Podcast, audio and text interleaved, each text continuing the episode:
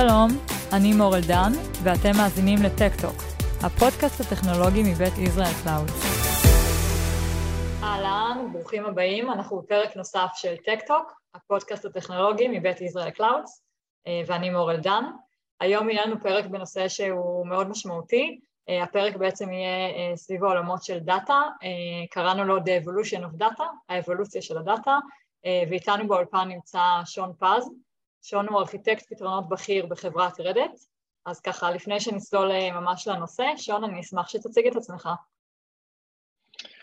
בכיף, אהלן, נעים מאוד כולם, תודה לכל מי שהצטרף לפרק להקשיב, אז שמי שון פז, כמו שמור הזכירה, ארכיטקט פתרונות בכיר ברדט ישראל, קפריסין ויוון, ספציפית היום מוביל את, את המגזר הביטחוני בציר הטכנולוגי, רואה ככה הרבה ארכיטקטורות נורא מעניינות ומאתגרות, גם באזורי הדאטה, ובעצם המטרה שלי או התפקיד שלי הוא בעצם לעזור ללקוחות שלי לפתור איזה שהם אתגרים טכנולוגיים בעזרת טכנולוגיות חדשניות, וזהו, תודה רבה ש... שהוספתם אותי. בשמחה, זה נשמע כמו תפקיד באמת מאוד מאוד חשוב. אז באמת התכנסנו היום כדי לדבר על עולמות הנתונים.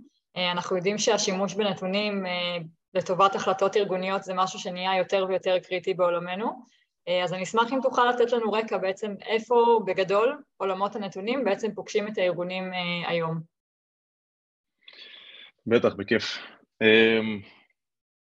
אז נקרא לזה שתף, שתף בדעתי. בגדול אנחנו נמצאים היום באיזושהי, אפשר לקרוא לה מהפכה תעשייתית רביעית. המהפכה התעשייתית הזאת בעצם כוללת בתוכה התפתחות טכנולוגית אקסטנסיבית, שבעצם נוגעת בכמה ורטיקלים שונים בתעשייה. זה מתחיל בעצם בכל תחומי ה-AI, הנתונים באופן כללי, זה יכול להיות AI, Machine Learning, Deep Learning וכו', וכל ההתפתחויות האלגוריתמיות שיש מתחת לדבר הזה. יכול להיות עולם ה-Cyber Security, לדוגמה, שאם בעצם ההתפתחויות הטכנולוגיות שהיו בכל הוורטיקל הזה, בעצם מגיעים גם האיומים השונים, נקרא לזה, והדרסטיים באזורים האלה, נרחיב על זה רגע בהמשך, על איפה זה פוגש אותנו, ובמיוחד עולמות ה-IoT, ששם באמת הגדילה היא אקספוננציאלית, גם מן הסתם בעולמות הנתונים, כי בסוף כל רכיב IoT כזה בעצם נקרא לזה מג'נרט נתונים במסות נורא נורא גדולות. בהסתכלות על הרכיב הקטן, אולי הרבה אנשים נוטים לחשוב על זה כ... אה, בסדר, הוא מג'נרט X bytes או X kilobytes לשנייה, אבל בסופו של דבר אני מדבר פה על איזשהו mass production, שיהיה לי המון רכיבים כאלה מפוזרים, שם כבר מתחילה הבעיה העיקרית. ואם ניתן דוגמה לרכיבי IoT כאלה, זה יכול להיות המזגן שלי בבית שמחובר לאיזושהי נקודת גישה, יכול להיות הפלאפון שלי מן הסתם, רובוט במפעל, עיר חכמה, רחפנים שמסתובבים והן מוטלות עליהם משימות. ובעצם, אם רגע אני חושב על מה, מה הדבר שתרם לכל ההתפתחות הזו, כי בסוף זה אוסף טכנולוגיות שככל הנראה כבר ידענו לעשות לפני עשרות שנים.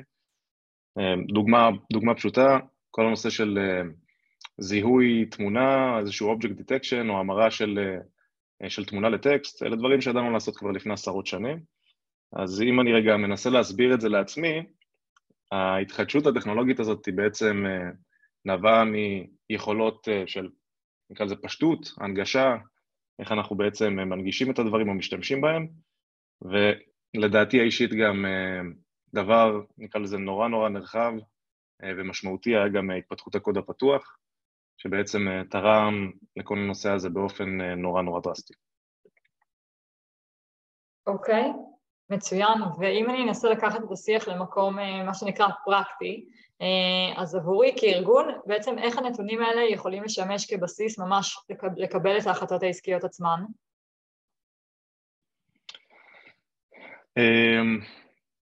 לדעתי אנחנו נמצאים היום בעולם שבו כל ארגון באשר הוא, בסדר, לא משנה באיזה ורטיקל הוא נמצא, נהיה איזושהי חברת תוכנה. מה זה אומר? יש משפט מפורסם של מרק אנדריסן, שאומר Software is eating the world. בגדול, נקרא לזה, התוכנה מייצרת איזשהו תכתיב. הדוגמה הכי פשוטה של בעצם של הדבר הזה, זה בעצם הפלאפון שלנו, אם אני מנסה לזקק את זה רגע. אני כמשתמש משתמש קצה, בסדר, כ end user, מצפה שהיום הכל יהיה בפלאפון שלי. עכשיו, מה זה, מה זה אומר בפועל? זה אומר שאני מצפה שלכל דבר יהיה אפליקציה. אם זה לא אפליקציה, אני כנראה אתעצל אה, לעשות את זה. אמ, אני כבר לא הולך לבנק כדי אמ, להתנהל מול האנשים שם, אני מצפה שזה יהיה, תהיה איזושהי אפליקציה שאני אנהל הכל דרכה. אני כבר לא מזמין טיסה או מלון, נקרא לזה בשיחת טלפון אה, למלון או לחברת הנסיעות, אלא אני משתמש באתרים אה, שונים כדי בעצם להזמין, להזמין את היכולות האלה לעצמי. בסדר? אז הכל נהיה איזשהו self service, אני גם ארחיב על זה, איפה זה פוגש אותנו בהמשך, אבל הכל נהיה self service, אני מצפה שהכל יהיה איזושהי אפליקציה קטנטנה על הפלאפון שלי, הכל יהיה נגיש, אז בעצם הדבר שזה מייצר זה שבעצם כל חברה הפכה להיות איזושהי חברת תוכנה, ונקרא לזה היכולות הטכנולוגיות היכולות התוכנתיות של חברות בעצם משפיעות, אה, או יש קשר ישיר ביניהן לבין ה business של החברה אה, באופן די דרסטי. יש אפילו הרחבה, נקרא לזה, של המונח הזה, או איזשהו ריוויזיט, שאומר, אה, נקרא לזה Software is in the world, but AI is software. שזה, אם אני גם מחבר את זה לעולמות של ה... שהנושא של הפודקאסט הזה ספציפית, בעצם אומר שיתרה מזאת, לא רק שכל תחום התוכנה נהיה נורא אטרקטיבי, ובעצם הוא איזשהו חלק אינטגרלי ב business של כל חברה, AI אפילו עולה מעל זה, בסדר? וזה, שוב, אפשר להסביר את זה בצורה נורא פשוטה, אם אני חברה היום, אה, חברה מסחרית, שלצורך העניין האינטרס שלי מן הסתם הוא גם אה, להרוויח כסף ולהישאר profitable, בגדול, יש המון המון דברים שאני יכול ללמוד על הלקוחות שלי ולהסיק המון המון, אה, נקרא לזה insights, על איך אני צריך לתכנן את המוצר, איך אני צריך למכור אותו, למי הוא רלוונטי, איזה קהלי יעד, והדברים האלה מגיעים מאיסוף נתונים. אמ, ובעצם נרחיב בהמשך איך האיסוף נתונים הזה נהיה, נהיה קריטי, אבל אמ, זה חד משמעית, אמ, גם AI נהיה חלק אינטגרלי מביזנס של כל חברה. אה, כן, אני לא יכולה להסכים יותר עם אה, כל מה שהעלית כאן, אלה באמת דברים שאנחנו יודעים שהם בעצם היום כבר מאוד מאוד בסיסיים. נגעת מקודם אה, קצת באתגרים אה, אה, למשל, אה, הזכרת את הנושא של נפח הדאטה, שאנחנו יודעים שזה משהו שהוא כמובן מאתגר וגם לא זול בשביל ארגונים להתמודד איתו. אז אני אשמח אם נוכל קצת להרחיב, כי ככה בסוף אני מאמינה שבאמת איפה שיש אתגרים זה, זה המקום שצריך להבין מה הם ואיך מתמודדים איתם כדי באמת לאמץ טכנולוגיה מסוימת או, או, או להוציא ממנה את המיטב.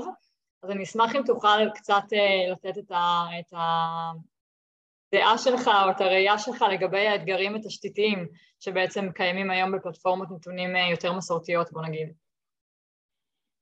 מעולה, אמ, בשמחה. בגדול, אמ, כל נושא הדאטה היום הוא נושא טיפה מאתגר אה, בארגונים.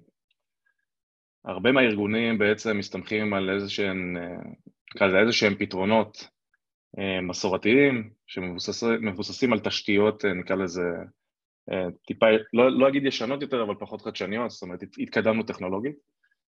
אמ, ובעצם, בגדול, מנסים לפתור את הבעיות של מחר עם התשתיות של היום. אה, או אפילו התשתיות של אתמול, הייתי אומר. כן, של אתמול. מה, איפה האתגרים ואיפה זה פוגש אותנו? בגדול, העולם נמצא במצב של data explosion. זה מונח, אה, זה מינוח כזה נורא נורא נפוץ היום, data explosion. מה בגדול הוא אומר? יש לנו המון המון use cases שונים, שבעצם אה, פוגשים אותנו בארגון. אם אני רוצה היום באמת אה, להפיק איזה שהם insights מהנתונים ולהחליט החלטות עסקיות שמבוססות על ה insights האלה, אני צריך לאסוף נתונים מהמון המון מקורות שונים. זה יכול להיות מערכות uh, בין-ארגוניות, פנימיות, ענן חיצוני, רשתות חברתיות, רכיבי IoT, באמת יש, המון, יש ספקטרום של המון המון use cases, שככל הנראה נצטרך לעבוד מולם. ובעצם מתישהו ככל שה-use cases גדלים, והם לא עוצרים, בסדר? זו גדילה, גדילה אקספוננציאלית אמ, בכל סוגי השימוש, שלצורך העניין מאתגרת אה, המון מהארגונים היום, ככל שה... אמ, נקרא לזה הגרף עולה בצורה אקספוננציאלית, ככה האתגר שלי והחשיבות של ארכיטקטורה נכונה אה, או פתרונות נכונים בעצם אה, נהיה נורא נורא רלוונטי. עכשיו, כשאני אומר Data Explosion, זה נובע מהמון תתי דברים, בסדר? הדבר הראשון זה כל נושא הפיתוח. מפתחים, או data scientist, בסדר, זה לא משנה, מפתחים, מפתחים קוד. יש המון שורות קוד שנוספות לגיטאב כל שנייה בשניות האלה שאנחנו מדברים עכשיו. אה, ובעצם אף אחד לא יעצור את הפיתוח, אף אחד לא יגיד למפתח, אל, אל תמשיך לפתח קוד, אלה יכולות שאני לא יכול להכיל. אז באיזשהו מקום עולם התוכנה, אה, נקרא לזה, פורץ גבולות, ואנחנו צריכים לשים לב שגם התשתיות אה, בארגון שלנו יכולות להכיל את הדבר הזה. אופציה או סיבה שנייה נקרא לזה, יכולה להיות כל עולם האבטחה. ככל שיש יותר נתונים, ככל שהתשתיות מתקדמות יותר, אה, או לא מתקדמות יותר, בסדר, אבל ככל שיש לי יותר מכל הדבר הזה, אז ה, ה, נקרא לזה סיכון האבטחתי של בעצם שהדברים שאני צריך לאבטח בתוך הארגון, או הסיר הזה שאני צריך להתמודד איתו, נהיה הרבה הרבה יותר רלוונטי והרבה יותר דרסטי, אה, וזה בעצם מייצר אתגר נורא נורא משמעותי. מן הסתם התפתחות כל עולם הענן, בין אם זה הענן הציבורי או ענן פרטי, אה, שבעצם הוא גם מהווה איזשהו data source נורא נורא גדול, שאני גם צריך לדעת להתמודד איתו. אמ, ובעצם כל, ה, כל סט הדברים האלה שדיברתי עליהם עד עכשיו, מייצר את האתגר המשמעותי שנקרא Data Explosion, בסדר? וארגונים היום צריכים לדעת איך להתמודד איתו. אמ, אז לרוב אם אני מסתכל רגע על, על ספקטרום הטכנולוגית שיושב בארגונים היום, לרוב יהיה, נקרא לזה פתרונות טיפה, אה, לא אגיד ישנים אלא מסורתיים, בקונסטלציה שלהם לרוב אה, מכילים איזושהי צימודיות בין שכבת העיבוד לשכבת האחסון. עכשיו הדבר הזה, יש המון המון חסרונות. כשאני מייצר את הצימודיות הזו, אני בעצם יוצר איזשהו סיילו, בסדר, איזשהו אי נפרד בתוך הארגון, זאת אומרת הארגון מתקדם מבחינת התוכנה וכל עולמות הדאטה נשארו באיזושהי קונסטלציה בצד. אה, כשאני יוצר את הצימודיות הזו, היא פוגעת בי בהמון מישורים. המישור הראשון הוא מישור פיננסי. אם אני לצורך העניין צריך אה, להביא את אותם סטים של שרתים אה, בכל פעם מחדש כשאני רוצה לעשות איזשהו scale-out ורוצה לגדול ויש לי עוד use cases שאני צריך לטפל בהם, אז אני נפגע פיננסית. למה אני נפגע פיננסית? כי יכול להיות מצב שבו חסר לי כוח עיבוד ולא חסר לי נפחי אחסון, אמ, ואז אני צריך בכל מקרה להביא את השרת הגדול והשמן הזה, אמ, שוב במרכאות, כדי להכניס אותו ל data center, באיזשהו מקום קניתי עוד דברים שאני לא צריך. אה, זה מייצר gap משמעותי, איזשהו פער משמעותי בכל אזורי הגמישות, אני לא באמת גמיש, ואפשר להגיד שאני אפילו נעול. אני נעול אה, לטכנולוגיה מסוימת שקשה לי מאוד אחרי זה אה, להיפרד ממנה, ואלה לא דברים גם שהם, נקרא לזה, חלק מה-day to day של ארגון, זאת אומרת, זה לא משהו שאני יכול לצרוך כסלף סרוויס, זה לא משהו שהוא פשוט לתפעול, אני צריך אנשים שהם dedicated, איזשהו human power ש... שהוא dedicated לדבר הזה, אמ, ובגדול זה, זה מייצר אה, באמת קושי משמעותי.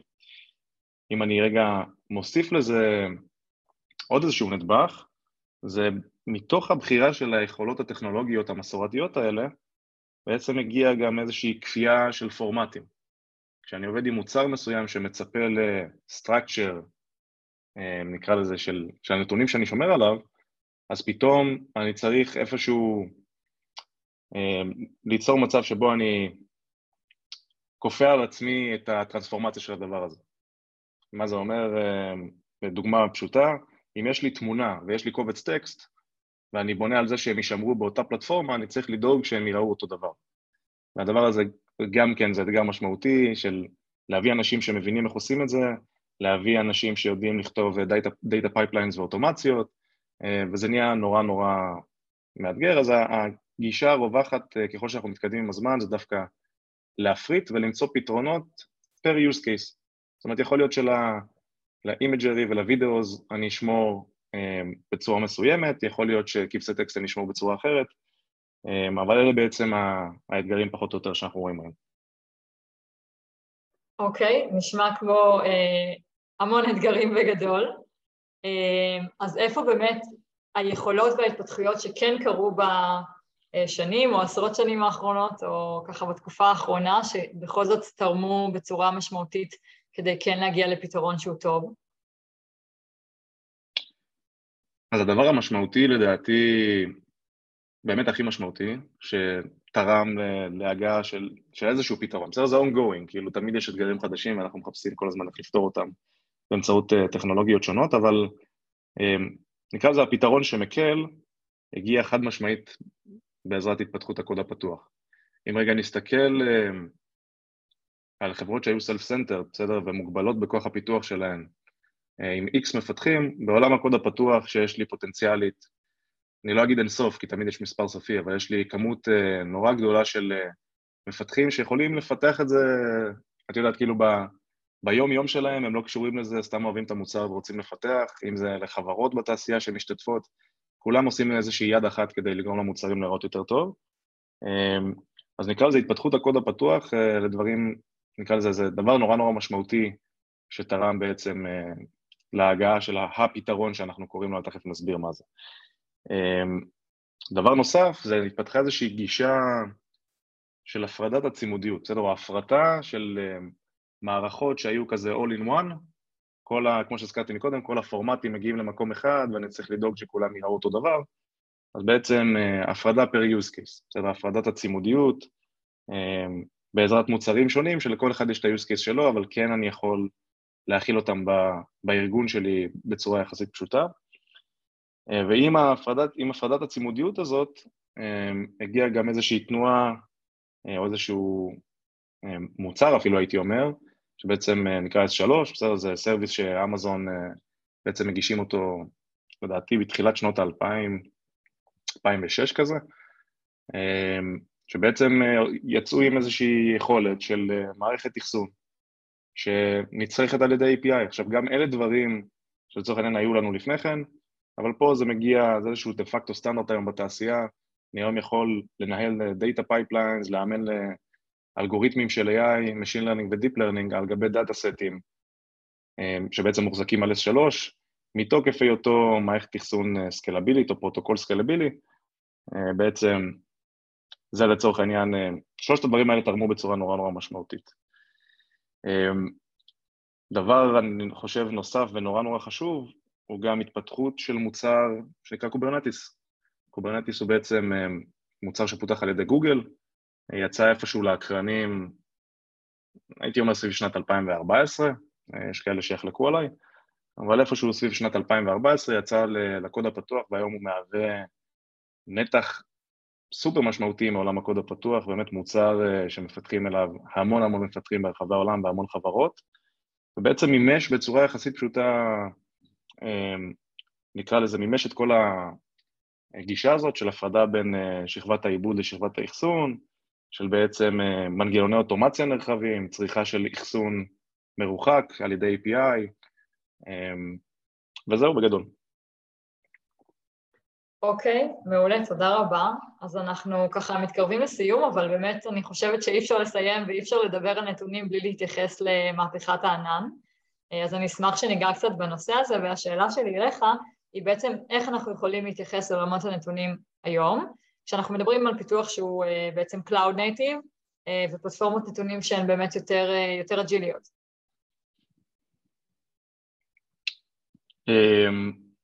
שאלה, שאלה מצוינת. בגדול, אז אם אני מתייחס רגע לעולמות ה-Cloud Native, אולי שווה להסביר קודם מה זה Cloud Native. הגישה פחות או יותר בעולמות ה-Cloud Native זה אני מפתח אפליקציה שאני יכול להריץ אותה לצורך העניין על any given infrastructure, שתהיה לה את היכולת לעשות מנגנוני self-filling, לצרוך דברים על ידי API, להיות redundant, ממש כאילו פיתוח בעולמות הענן הייתי אומר, ובעצם מה שאנחנו רואים זה נהירה מאוד מאוד משמעותית לעולמות ה-self-service, ובעצם מה שזה גורר בפלטפורמות לצורך העניין כמו Kubernetes, שנהיה מאוד מאוד רלוונטי סביב גם כזה כל תחום ה DevOps שנורא נורא התפתח בשנים האחרונות, זה בעצם לאפשר למפתחים או ל data scientist או אפילו ל data engineers לעלות על פלטפורמה כמו קוברנטיס ובעצם לצרוך דברים בצורה שהיא self-service. זה מקל משמעותית על, על הפריסה של הדבר הזה, על כל מנגנוני האוטומציה שאנחנו יכולים לפתח. למה שלא נעלה data pipelines או נעלה את כל תהליך האימון, בסדר, בין אם זה training או inference של מודלים שונים על פלטפורמות כמו קוברנטיס. אז היכולות שקוברנטיס נותן, כמו צריכה על ידי API, אוטומציות, והוא גם ככה מכיל כבר את עולמות הפיתוח וה DevOps, בסדר, יש נהירה משמעותית היום בארגונים לכיוון קוברנטיס, אז למה לא להתייחס לאזורי הדאטה כאילו הם היו yet another CI/CD pipeline או yet another AI, develop, AI model development. ונהיה סופר רלוונטי, סופר רלוונטי, כשקוברנטיס הוא לאו דווקא ממוקם במקום אחד ומרכזי. זאת אומרת, זה יכול להיות ענן ציבורי, ענן פרטי, יכולים להיות uh, רכיבי uh, Edge Computing כלשהם, יכול להיות רחפן שאני פתאום החלטתי שתהיה עליו שכבת קוברנטיס רזה ואני רוצה לפרוס אליו איזשהו מודל שיש לו uh, תפקיד uh, ומשמעות מסוימת. Um, אז נקרא לזה, אם אני מסתכל רגע על עולמות הדאטה היום, נהירה באמת באמת משמעותית לאזורי הקוברנטיס. אה, אני יכול להגיד שלפחות אנחנו ב Red Hat משקיעים בזה המון, גם כדי אה, לייצר את כל האקוסיסטם הזה ולתת חוויית פיתוח נוחה למפתחים ול data scientist, וכמובן גם ל data engineers כאחד. כן, אני מסכימה, זו בהחלט תקופה מעניינת אה, להתעסק בכל מה שנוגע לטכנולוגיה, וספציפית גם לדאטה. יופי, שון, אני חושבת שזה היה פרק מאוד אה, א', חשוב וב', אה, מעניין. אה, מבחינתי, אני מאמינה ומקווה שגם מבחינת המאזינים שלנו. יש לך משהו גם. להוסיף? לא, תודה רבה לכולם, תודה על ההקשבה, ותודה לך, מו. בשמחה, תודה רבה, שון. שמחנו לארח. תודה, תודה לכם, המאזינים, ונשתמע בפרק הבא.